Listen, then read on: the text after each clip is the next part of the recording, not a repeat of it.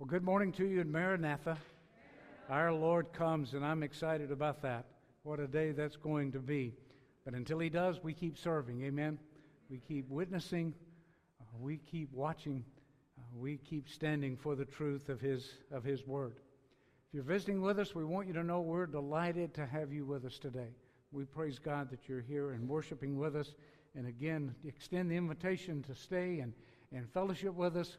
Uh, there are a lot of ladies some guys downstairs right now working to get uh, the dinner and all ready for us uh, as soon as the service is over. So we encourage you to stay and, and fellowship with us uh, after, the, after the worship service.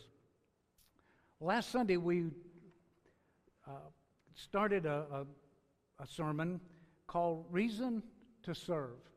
And I want to do part two of that this morning a reason to serve, part two. Last week, the message was all about redemption.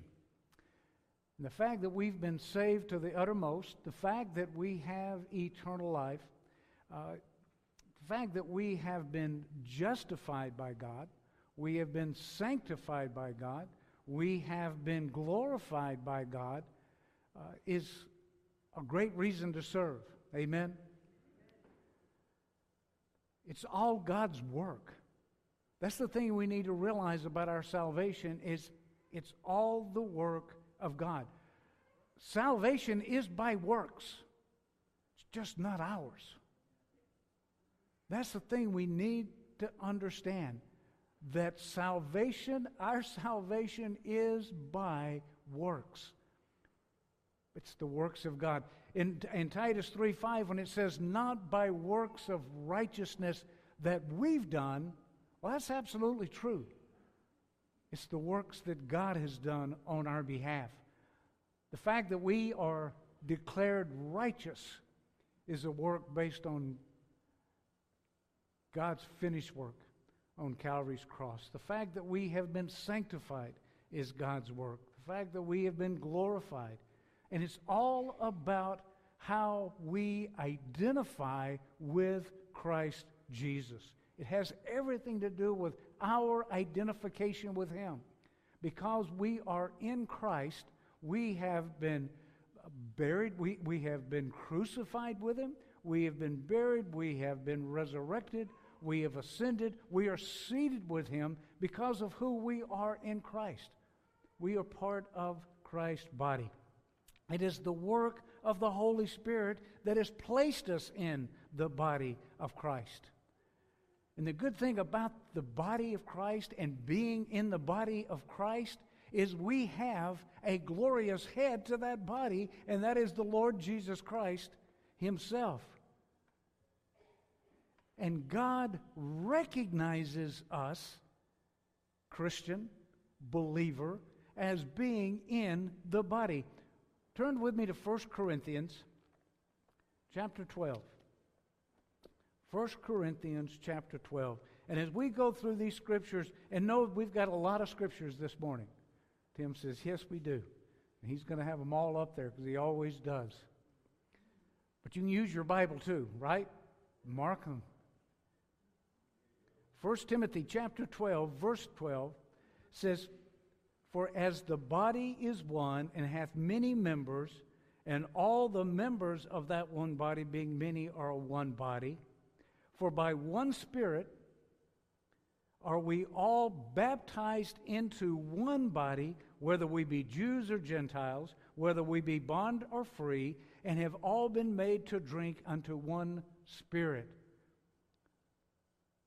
Look at verse uh, 27 of that same chapter, 1 Corinthians 12 27.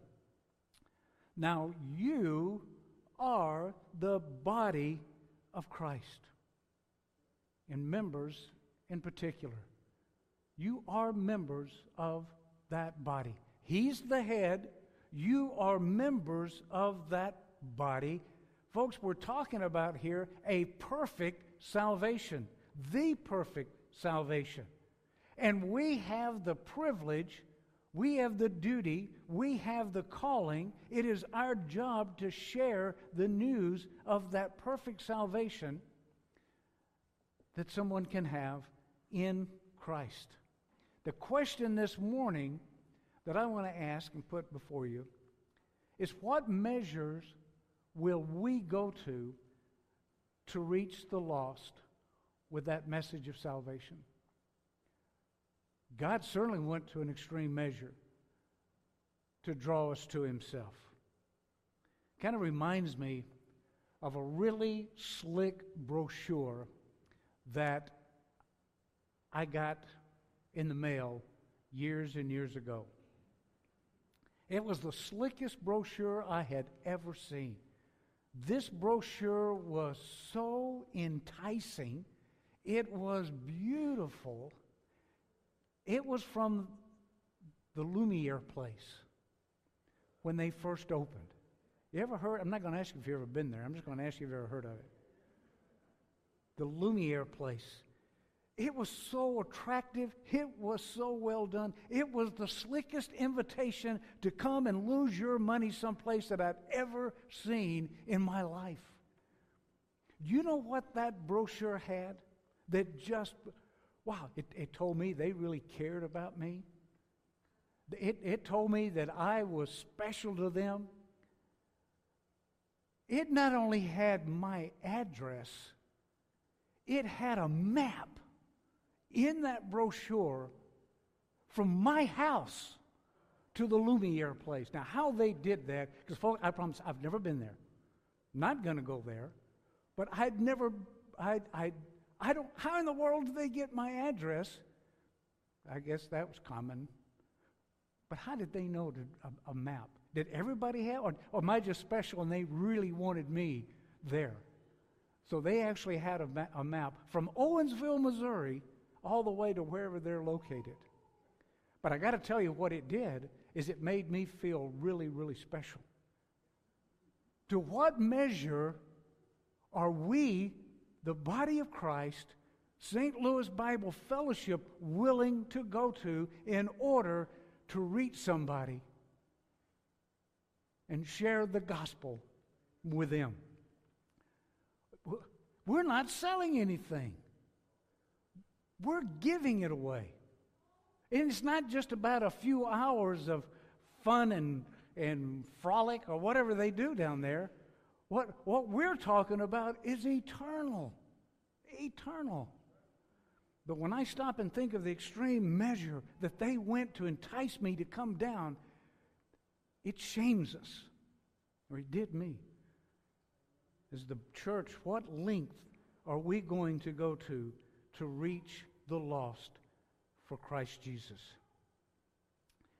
And we're all responsible. Every single person sitting here, if you're a believer in the Lord Jesus Christ, if you've been saved, you are responsible for carrying out the mission that God has called you to do, and that is to be an ambassador for Christ. Every one of us, and we've talked about this so many times, and guess what? We're going to continue talking about it. We have been made ministers of the word of reconciliation. How exciting that should be to us. We get to tell people that God has gone to such an extent to make sure that their salvation there is bought and paid for and that they can come to know Christ and be re- reconnected to God. So we're all ambassadors called on to share that message now, the question is what kind of ambassador are we going to be? Are we going to be an ambassador that takes that job responsibility seriously? Or are we going to be ambassadors that pretty much just ignore that calling that's on our lives? Let me remind you something. Romans chapter 14, verse 12, tells us that we're all going to have to give an account of himself to God. Every one of us. Not only of all of us here who know the Lord Jesus going to heaven, you must give an account of yourself to God. That's what God's Word says. Now, for, folks, this is not for judgment. This is not for condemnation. It is for reward. It's the Bema Seat. It's the reward seat of Christ. It's not whether or not you're going to have that salvation taken away. That's not what it is.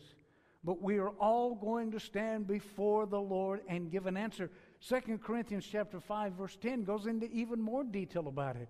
For we must all and we've talked uh, before about what that word all means. What does it mean? All. For we all, must all appear before the judgment seat of Christ, that everyone may receive the things done in his body according to what he's done, whether it be good or bad. Again, not for condemnation, but for reward. And there are going to be the loss of reward. 1 Corinthians 3 talks about that. We need to be aware of that as we live our daily lives, taking seriously our ministry of reconciliation. Not just taking seriously our ministry of reconciliation, but also taking seriously the fact that we are to be faithful stewards of the mystery that has been delivered unto us and to guard that precious deposit that's been delivered to us. As you contemplate your service to the Lord, is it with gladness and determination to, be, to do more? Or is the thought that comes to your mind one of wasted years? Wasted years. Oh, how foolish. Wasted years. I remember listening to a message several years ago from a preacher that he was talking about wasted years and people that go through their life and they never share the gospel, they never understand uh, uh, the importance of, of being that ambassador for Christ. And he was relaying a story, telling a story about two guys that were in his church. And they both were going to retire early. One was 59, the other was 51 and they were going to retire early. And he was talking to them, uh, uh, talking to them about that retirement. And then during the this, the sermon, he was really critical of these guys because he asked one man, "Well, what are you going to do in your retirement?" He said, "You know, I'm just going to go to the beach and I'm going to walk along the beach and I'm going to pick up seashells. That's what I want to do. I, I want to pick up seashells. I'm tired. I want to pick up seashells." And he was like, seashells. And he asked the other one, and he said, What are you going to do in your retirement? He said, I'm buying a boat. I'm going to buy a sailboat. And I'm going to sail around the Caribbean and up the Atlantic, and I'm just going to sail. I want to sail. And he started talking about how these two guys were an example of wasted lives, wasted years and how they were just throwing away some of the better years of their life. And I thought about that, kept thinking about that. And I thought, well, maybe, perhaps. But the thought came to me. I concluded this scripturally. And you tell me if I'm right or if I'm wrong. And you can do it later when we're eating. Have to shout it out. But I concluded scripturally that it's not what you do in your life, but what is your purpose for doing it. It's not so much what you do, but what is your purpose for doing what you're doing in life? Does what you do in your life measure up? And I'm going to give you the scripture that I think we base this on. Does your life measure up to Colossians 3:17 because it is not a waste. It's not wasted years if you embrace this verse as your verse. Colossians 3:17. And whatsoever you do in word, picking up seashells, or going sailing, or deed, you do all in the name of the Lord Jesus Christ, giving thanks to God and the Father by Him. See, that is the basis. Whatever you do, whatever you enjoy, we need to understand that our first and foremost purpose in life is sharing the gospel of the Lord Jesus Christ. And so, whether we're gardening or we're doing mechanic work or we're doing whatever we're doing, house cleaning, we do it unto the Lord and for His glory. When we do that, there's no such thing as wasted years. Yeah, if you just walk around a seashore and you pick up seashells and that's not that's all you ever do. But ah, oh, if you're doing it because you're going to meet people on that on that uh, bank, and they're going to say, "What are you doing?" and you're going to say, "I'm picking up she, seashells." Thinking about how good God's been to me. Can I tell you how good, how good God's been to me? See, it, it's, it's not what you do, it's the message that you bring to what it is that you're doing. 1 Corinthians chapter 10, verse 31 falls right in line with that scripture. And whatever you eat or drink or whatever you do, well, that carries in a, that includes a whole bunch of stuff. Whatever you do, you do it all to the glory of God. See, there's no wasted years when you do that. Now, someone says, Well, whatever I do, what if I robbed a bank? And I go, Don't be silly. That's just being silly. You can't do something evil for the glory of God. You can't do something that's contrary to His righteousness for the glory of God. But everything you do can be done for the glory of God. I got to tell you, I'm glad that fishing and golf can be done for the glory of God. And if somebody wants to go sailing, as long as you invite me to go along, you can do that. I'll make sure that we do it for the glory of God. If you have a boat and you invite, we'll go. Just putting that out there. A life is not wasted, or a life is wasted only if you haven't given that life to the Lord Jesus Christ. Amen. That life is wasted because he gave his life for you. What a Savior.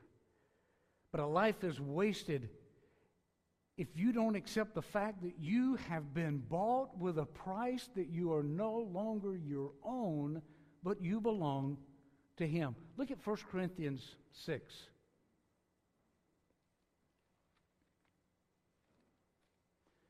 Start with verse 19. What? Know ye not that your body is the temple of the Holy Ghost which is in you, which you have of God, and that you are not your own? Believer, take that personally. Look at verse 20. For you are bought with a price. Therefore, glorify God in your body and in your spirit, which are God's. You know, what surprises me that God wants this body, but, you know, He's going to change it. He didn't want it in this condition. I don't want it in this condition. He's going to change it. But it belongs to Him. So whatever I do, I want my desire is to do it for His, His glory. Whatever you do, do it for the glory of God. Realizing that we have been bought with a price. We're not our own. Now, there are seven key uh, truths that as Christians we need to get our mind around, we need to grasp and take a hold of.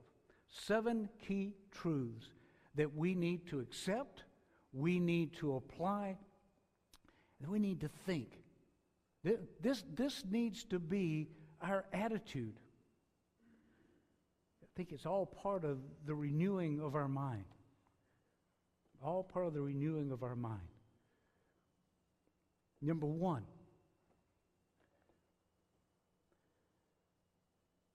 we need to understand this glorious truth. We sort of started out with it, but I want to I want to emphasize it a little more. Christian, listen. You need to think of yourself, you need to see yourself as being in Christ. That you are part of his body. And he has placed you in that body his body exactly where he wants you to serve. I got to thinking about which book could I go to that would really talk about being in Christ? Well, to pick any of the 13 Pauline epistles and it's going to be a major. But I don't I don't need a book. I can just take one chapter, one chapter of a book to tell you how much the Holy Spirit emphasized being in Christ. Look at Ephesians chapter 1. Ephesians chapter 1.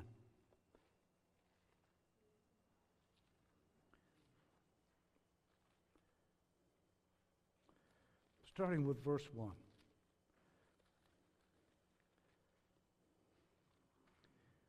Ephesians 1, verse 1.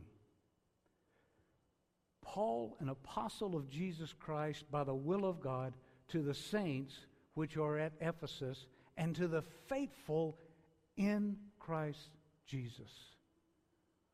I think it's like 33 times Paul talks about being in Christ. Verse 2 Grace be to you and peace from God our Father and from the Lord Jesus Christ. Look at verse 3. Blessed be the God and Father of our Lord Jesus Christ, who has blessed us with all spiritual blessings in heavenly places in Christ. Look at verse 6. To the praise of the glory of his grace, wherein he hath made us accepted in the beloved. Who is the beloved? This is my beloved Son, in whom I'm well pleased. You start getting kind of a theme here as Paul is writing to this church the emphasis, the importance of being in Christ. How do you get in Christ? The moment you believe, it is, as we talked about a while ago, the Holy Spirit takes you and the Holy Spirit places you, baptizes you, seals you in Christ. In Christ. How important that is. Look at verse 7 of that Ephesians 1. In whom we have redemption through his blood, the forgiveness of sins, according to the riches of his grace. Verse 9, having made known unto us the mystery of his will, according to his good pleasure, which he has purposed in himself.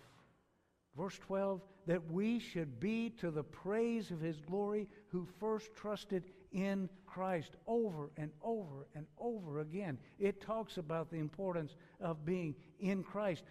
To the, look at verse 22. Talk about being in Christ, part of his body, and what an important position that is. Look at verse 22. And hath put all things under his feet, and gave him to be the head over all things to the church, which means dominion. We're his body, he's the head. There's an important relationship here, and it's to be taken seriously. But look at verse 33, uh, 23, which is his body, the fullness of him that filleth all in all. This thought just blows my mind. In Colossians, we're, taught, we're told that we are complete in Christ. There's, there's no one of those in Christ. In Colossians, we, we are told we are complete in Christ. Isn't that wonderful? Isn't that glorious? Isn't that something to praise God over and about?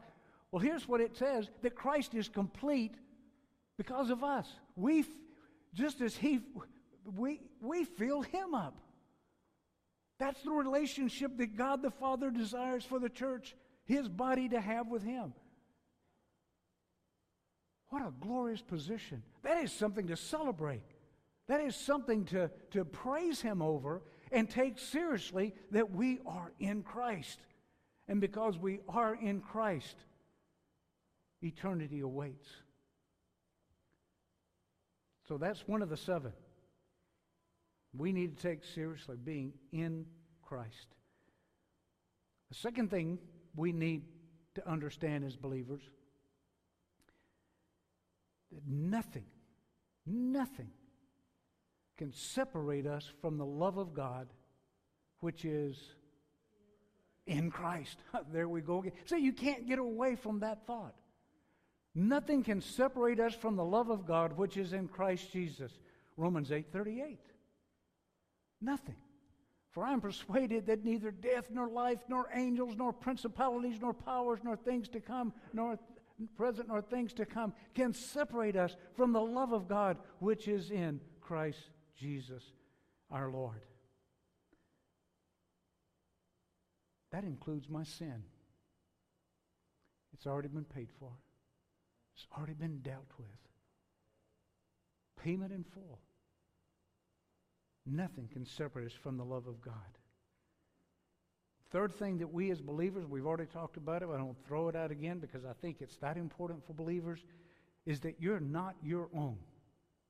You are not your own. You have been bought with a price. You need to walk around. You need to breathe. You need to you need to understand regardless of what you're doing, you don't belong to yourself anymore. You have been paid for, bought with a price. I remember when our girls were little, um, there was four years difference, and when Amy got old enough to kind of watch her sister for a little bit while we would run out and do some uh, run to the grocery store. Amy was four years older, and being the big sister, and in her mind much wiser and and uh, much more capable, she loved to watch her little sister, and she loved to tell her little sister what to do. Usually, it was Lisa, get in there and clean your room. Uh, it was always dirty.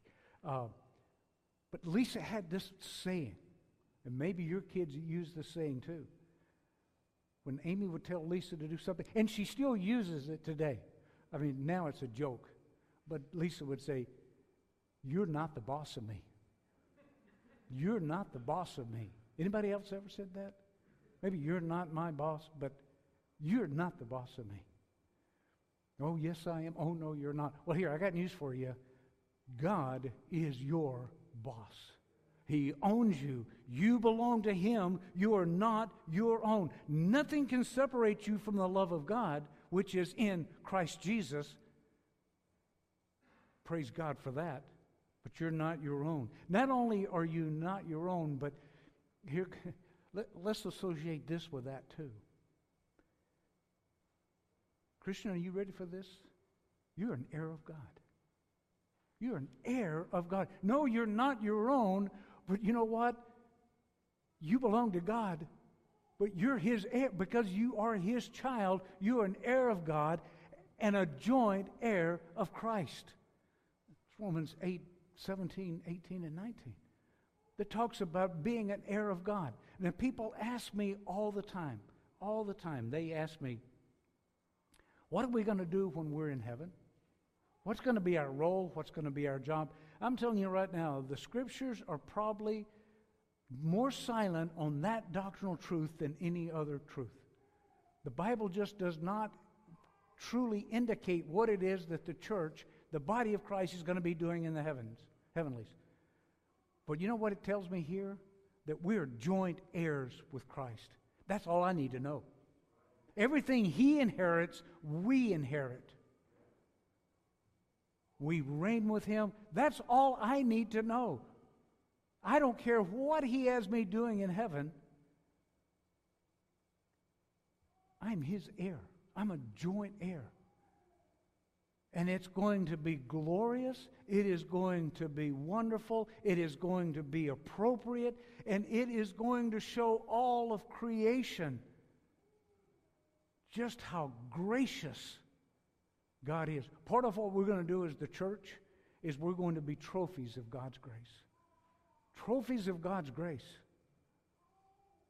That person can be saved? Oh, you bet. So, as believers, we need to understand that we're in Christ. As believers, we need to understand that nothing can separate us from the love of God, which is in Christ Jesus. We need to understand that we're not our own. We've been bought with a price. We need to understand that we are joint heirs with Christ. Now that didn't that doesn't that shouldn't cause you to be boastful and arrogant and spoiled little rich kids at all. It should be humbling. Humbling.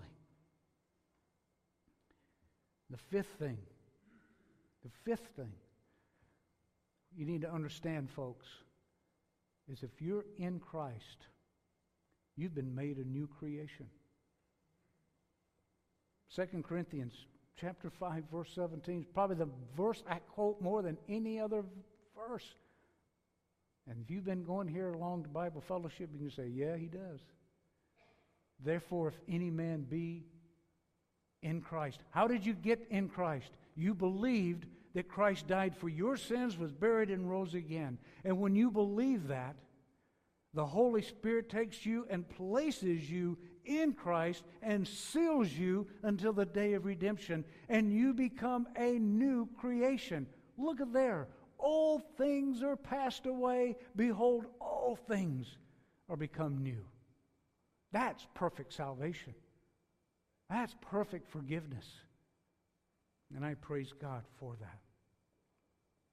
The sixth thing we need to remember as believers is that the Bible is the inspired, infallible Word of God.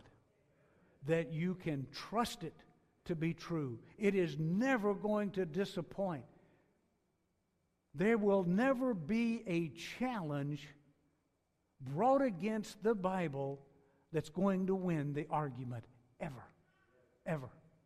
A lost world, a sinful world, a skeptic world, a hostile world, yeah, they're going to want to burn it, they're going to want to destroy it. But let me remind you, they've tried and they've never been successful. Because this is the living, inspired Word of God. We can trust it, we can apply it, and we can learn it. We're to do everything but ignore it. Amen? Not ignore it. 2 Timothy 3:16 tells us that all scripture is given by the inspiration of God. From Genesis to Revelation, it is God breathed. It's inspired. It's, it, it's inspired of God. It's profitable for doctrine, for reproof, for correction, and for instruction in righteousness. Wow, what a book! What a book. It does all those things. You can trust it to do all of those things in truth. The only thing, let me beg you, let me plead with you not to do, and that's ignore it. Study it. The seventh thing, as believers, we need to admit, we need to acknowledge, we need to believe that we're in spiritual warfare. You are saved to the uttermost. You are going to heaven. Heaven is your home. You're going to be, you're seated this very moment with Christ in the heavenlies. But while we're here on earth, this is not our home. The scripture tells us that Satan is the God of this world. This world is not friendly and we are involved in spiritual warfare. Ephesians chapter 6. Look at Ephesians chapter 6. Starting with verse 10. Finally, my brethren, be strong in the Lord and in the power of his might. Put on the whole armor of God that you might be able to stand against the wiles of the devil. For we wrestle not against flesh and blood, but against principalities, against powers, against the rulers of darkness of this world, against spiritual wickedness in high places. As you listen to the news, as you watch the news, as you contemplate all the craziness that's going on in the world today, let me tell you who's uh, in charge of all of that. Who is at the top of that pyramid that's leading all of that craziness and that evil and that wickedness?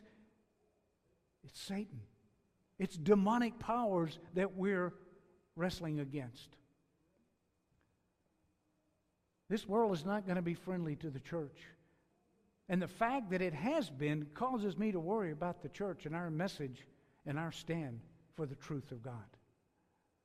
You know, uh, Faye and I recently watched a, a mystery on, uh, on TV, uh, Midsomer Murders or something like that. It's, it's one of those uh, usually really good uh, mysteries, uh, clean and wholesome, and, and you know, somebody gets killed. I guess that's not wholesome, but anyway, but that's okay. They find out who did it.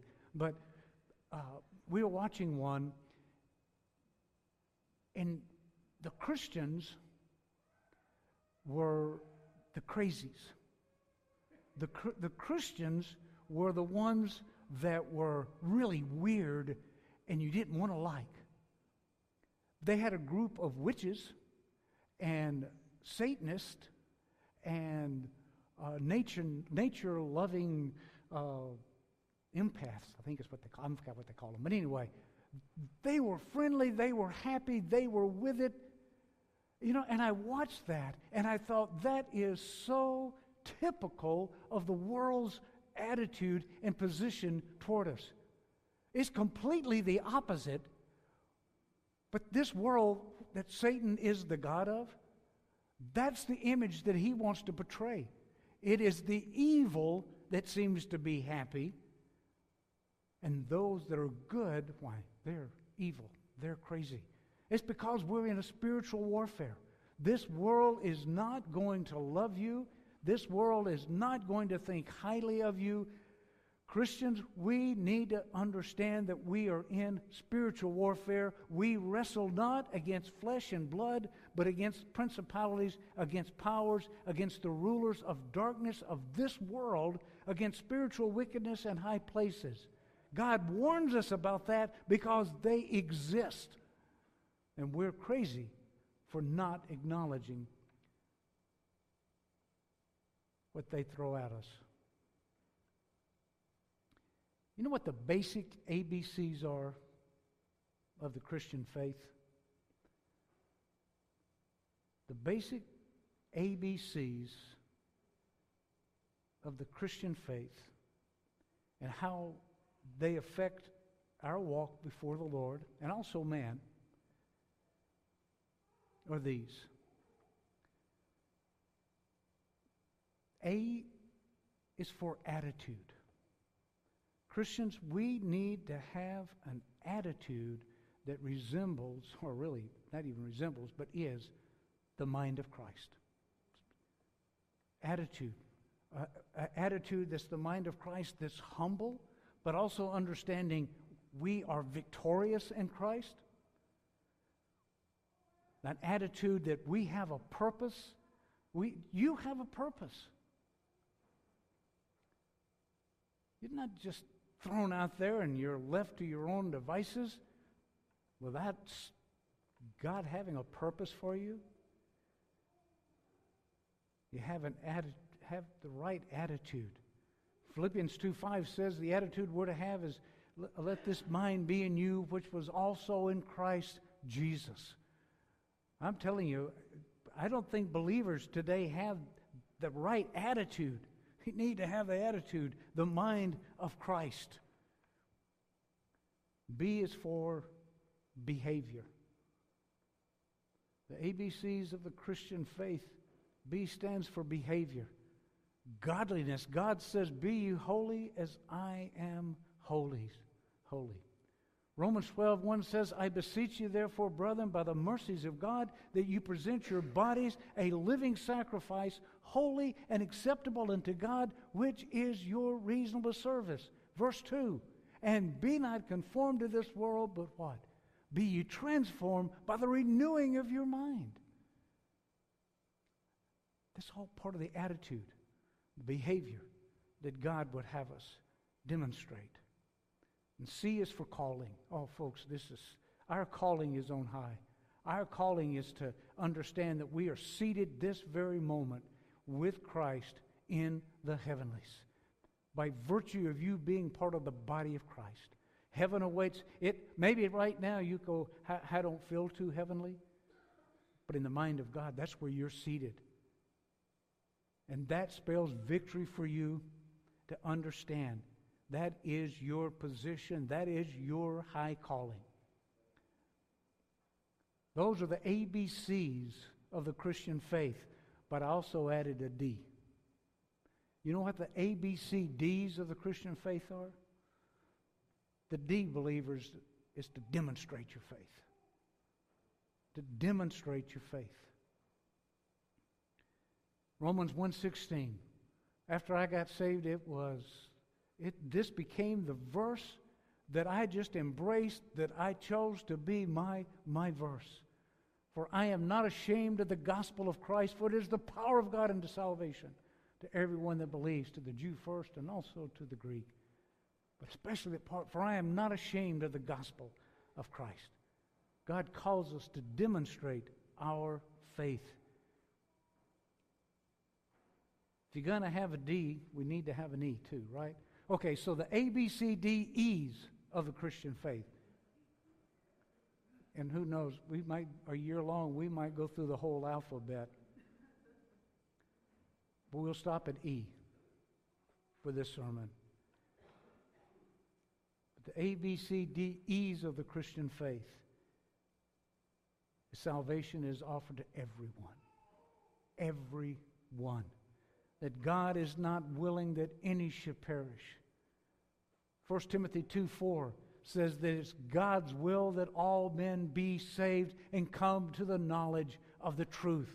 If anyone ever tells you that God only died for a select, elect few, don't listen to them. Don't listen to them. Because it's not true. Christ died for all. His sacrifice is on behalf of everyone. So, folks, if you want to retire and pick up eggshells, oh, seashells. If you want to retire and pick up eggshells, that's, that's okay too. But if you want to retire and pick up seashells, you do it for the glory of God, and it's okay to do. If you want to buy a boat and sail the Caribbean and ask me to go along, that's okay to do, as long as you do it for the glory of God.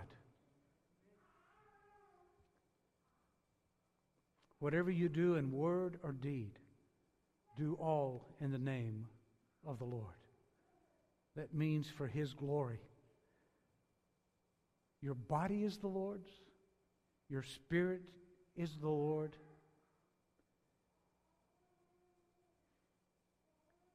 And by His power, by His might, by His authority, you have been changed made a new creation, and one of these days, you're, you're going to be raised incorruptible, immortal, to rule and reign with Him forever.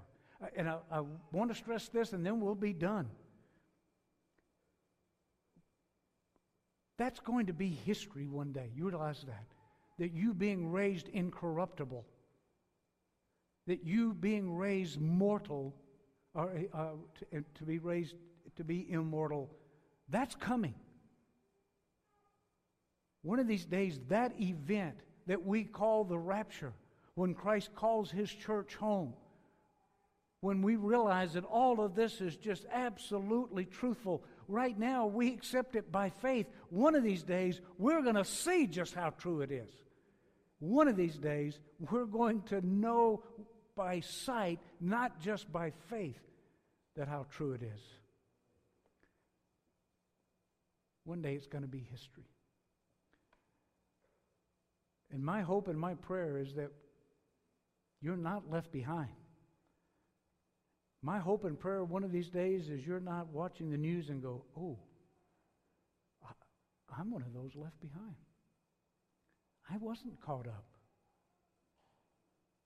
Or just as important, if you're on your deathbed and you are taking your final breath,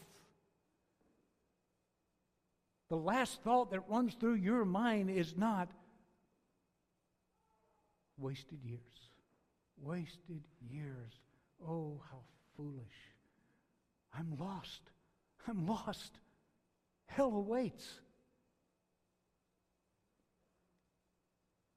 But you have that assurance that you're going to close your eyes in death and open them in life everlasting.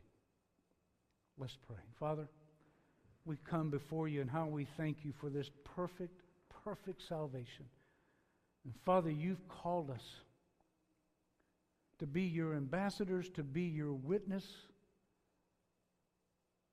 Father, not only have you called us, Father, you have made us heirs of God.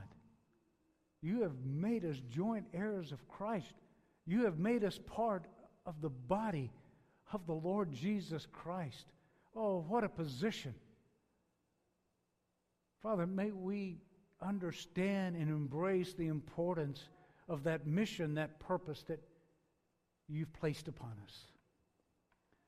Now, Father, I pray if there's anyone here this morning that's never by faith trusted you, Father, may they understand from this sermon that there's not a work, there's not a deed, there's nothing that they can do to earn it, to buy it, that it's all by your grace. And it is a gift that you offer to all who believe. And Father, may we understand that there's no such thing as easy believism or cheap grace. Father, it's all based on Christ on Calvary's cross, and there was nothing easy, nothing cheap about that. Oh, Father, we thank you for your perfect salvation. If there's anyone here that's never by faith trusted, I pray that this will be the very moment the Holy Spirit will just move on their hearts and they'll believe. And they'll become that new creation. We pray these things in that precious, wonderful name of Christ Jesus, who's Lord of all. Amen.